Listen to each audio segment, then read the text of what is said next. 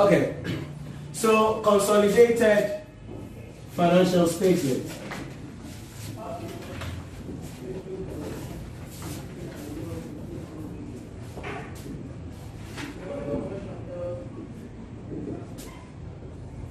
Now, I'm not going to go through the nitty-gritties and talk to you about uh, Brofonium and B. I'm going to go straight and hit the nail on the head or hit the hammer on the head straight up with the core things we need to understand about group accounts.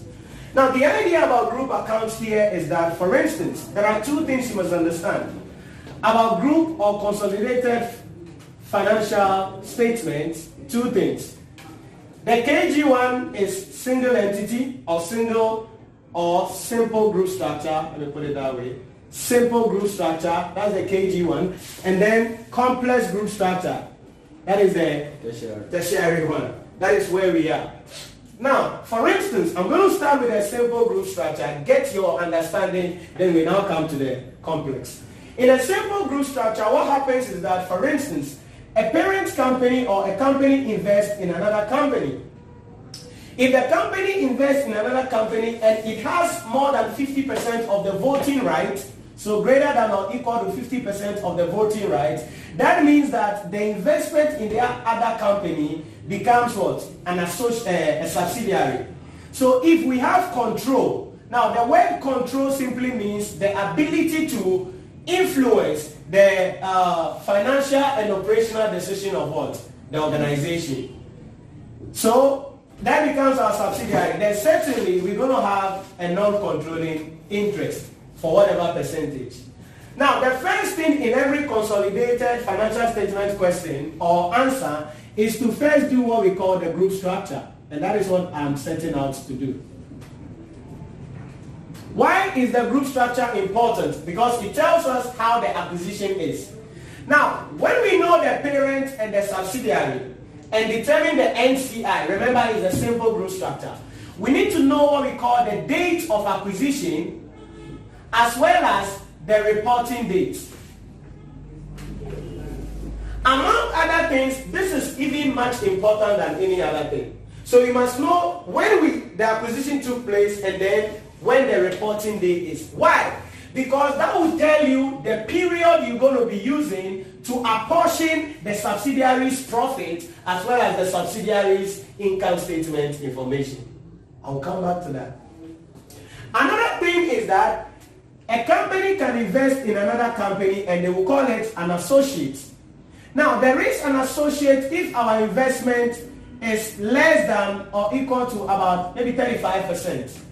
With that one, we don't have control, but we have what we call significant influence.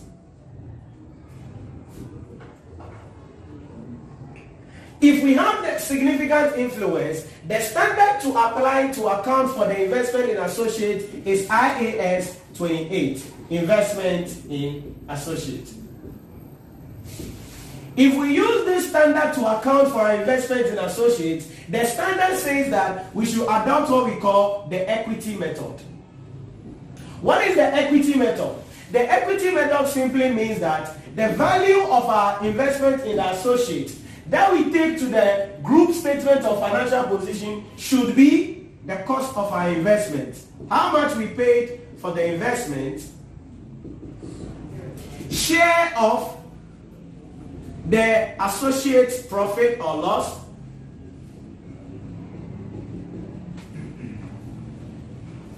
then sometimes after we acquire the associate, our investment may suffer impairment as a result of non-performance of the associate. So if there is impairment in the associate, we subtract that.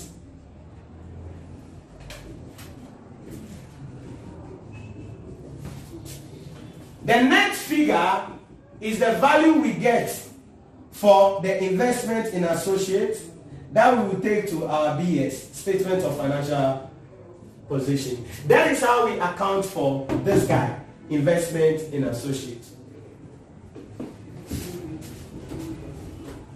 But one thing you must understand is that when the parent has control of another company, that means that we now have to prepare one financial statement for the two companies. Now, they will prepare their individual financial statements, but we need to now bring the two together, and that is what we refer to as what? The consolidated financial statement. Please note that control can be obtained from various sources. So according to IFRS 10, definition of control, an entity can obtain control from various sources. Number one, by the acquisition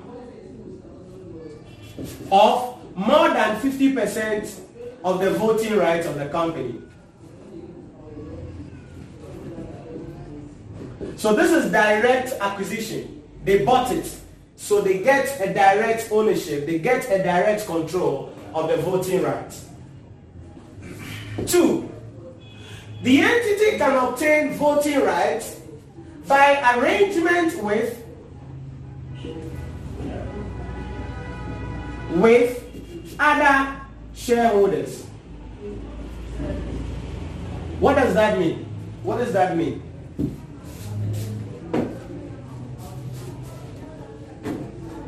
This means that maybe we have 35% share ownership in the company. But per the standard, we are supposed to account for it as what? An associate. Nemo, we having 25, 35% share, other shareholders, DQ, CB. So let's say this guy has 10%, this guy has 15%, this guy has 20, and this guy has 20, 700. Uh, yeah, 100. Okay. So this is the rest of the owners. Per the standard, per the rule about consolidation, we are supposed to treat an, our investment as what? Associate. Nemo, we go to them and we say, hey, listen, your 10%, you can't make any decision better. So, so we speak to these, we speak to all of them. Give us your voting rights so that we can make better decision for you. Then, this maybe um, two of these guys, they say, hey, we will no investment, so go away. We will do our own decision. But this guy says, oh, why not? Why not? So these two people give us their voting rights. It means technically we now have voting rights of about 60%. Because we now have a voting right more than 50%, we can now what? control the company. For that reason, they become our subsidiary. So you see that we are gaining control not because we bought the company, but because we did an arrangement with, our, with the other shareholders. Another thing could be... Uh, you. Yeah. So in that case, we will you still account for their investment as associates or... Mm. It's now, we will do a full consolidation now. So it's a subsidiary. So our investment is not, we won't account for it as associate because we will add their voting right to our voting right. So now the company we've invested in has become our subsidiary. Do you get the treatment? Nti almost 35 percent ownership no yẹn accounting for it separately as an associate. Now the whole thing is that the company under consideration is our subsidiary.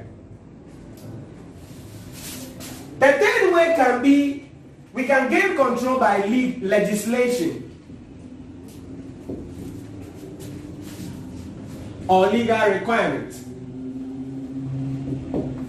Sometimes the government can pass a law that when a listed company acquires a share in an unlisted company, automatically the, the unlisted company should become their subsidiary, whether they have 50% direct investment or not.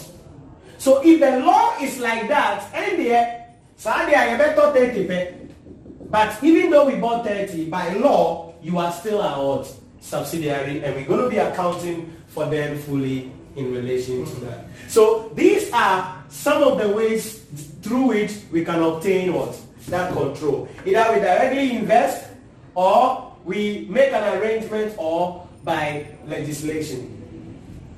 Now, after we determine the group structure, please remember that the date of acquisition and the reporting date applies both to the subsidiary as well as to the what? Associate. Because the share of profit you are bringing here must take into consideration the period of acquisition and the reporting date. After you determine the group structure, the next thing to identify is to look at the net asset, the net asset. But this is where I'm going to start the merger between simple group and then subsidiary, eh, complex. In simple group structure, we have a parent and a subsidiary or an associate. But in complex group structure, it's going to be different. So look at how the complex is going to be. The group structure for complex is going to follow this way. This is where we have a parent who has a subsidiary and the subsidiary also has another subsidiary. So this is where it becomes interesting. So this kind of scenario is called complex group structure.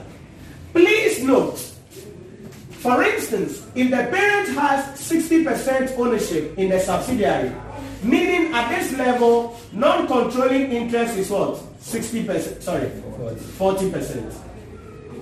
Now, if the subsidiary also has control over another sub-subsidiary of say 75%, don't go and say the NCI is 25% waiting. So the way we calculate NCI value when there is group structure is different from, sorry, when it is complex, is different from when it is what? A simple group. So look at how it goes. Please note that any investment that the subsidiary makes in the sub-subsidiary, the parent is making their share of ownership of that same investment. I don't know if it makes sense. Yeah. So any investment that this guy makes in this, the parent has also indirectly what? Made that investment. So what we do is that the standard say we need to calculate the controlling interest in the sub subsidiary. So how do we calculate? The way we calculate the controlling interest in the sub subsidiary is to multiply our our ownership by what? The ownership of the sub subsidiary of the subsidiary in the sub subsidiary. Can I have an answer? 45. 45. Yeah, 45. Now, this is why I want you to follow me carefully here. Because this, this place is quite Yeah. tricky. Yes, nti mpɛsɛ wotie ne yie. Nti parent has a subsidiary. The parent owns 60%. And the NCI here is 40. And the subsidiary has also acquired control of another company. 75%. So if we are preparing group financial statement, please note that this subsidiary cannot prepare a group financial statement. Why? Because a subsidiary cannot prepare what? A group financial statement. Because he is being controlled by another person. So, to get our controlling interest, bam, in the subsidiary, it is going to be what? Our ownership as a percentage of what? That investment. Tienye. Shana one can say, eh, it is below 50%, so they can't be our company, Darby. They are still our what? Company. Only that we own 45% of them. Why are they still our company? Because we control the company that controls them. So how do we then get NCI? The non-controlling interest in the sub subsidiary is, so the total has to be 100. So the balancing figure, I mean, 55%. That's it. So this is how we calculate the NCI value in the sub subsidiary. When now be your example, we freestyle. Does it make sense? so that is the idea about how the group structure will be done. Then boss, let's let's reflect on this and then. Okay,